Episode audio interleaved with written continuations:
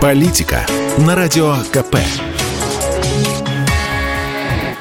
Владимир Варсобин для радио «Комсомольская правда». Итак, нам едет китайский друг Си. И ажиотаж вокруг этого визита балансирует на грани приличия. Московские улицы завершены приветственными плакатами на китайском. Уже не осталось политолога, не высказавшего свои мечты о щедром Си.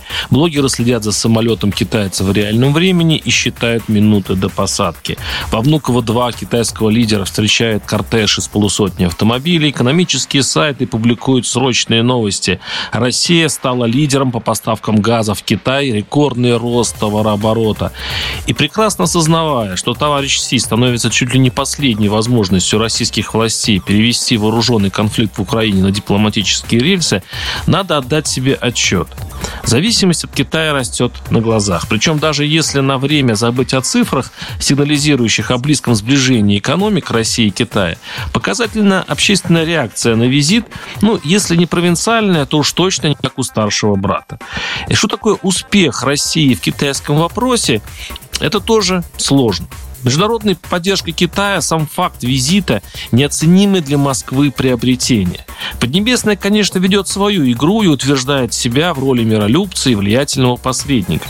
Более того, именно здесь, в российской столице, Си продемонстрирует Вашингтону, что и Китай претендует на роль мирового лидера и судьи. Но Россия сейчас в такой сложной ситуации, что каждое доброе китайское слово, обращенное к Москве, ее успех – Слово Пекина очень много значит для стран нейтральных и неопределившихся. Другое дело, что разговоры о мирном плане Китая будут непростыми. Ведь, вероятно, поэтому стороны уже обменялись репликами перед началом переговоров. Владимир Путин и Си Цзиньпинь написали статьи об отношениях между двумя странами. Российский президент заверил, что Москва готова к политико дипломатическому урегулированию украинского кризиса с учетом сложившихся геополитических реалий.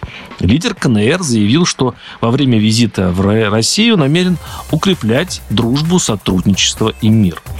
Можно предположить, что у китайского плана, в котором подозрительно часто упоминается международное право, есть тайные компромиссные требования, которые могут не устроить Москву, а значит в эти дни, возможно, предстоит разговор исторический намного легче, уверен, пойдут дела с экономикой. Импорт из России в Китай составил 114 миллиардов, что на 43% больше итогов 2021 года. Экспорт из Китая в Россию вырос на 12%, до 76 миллиардов.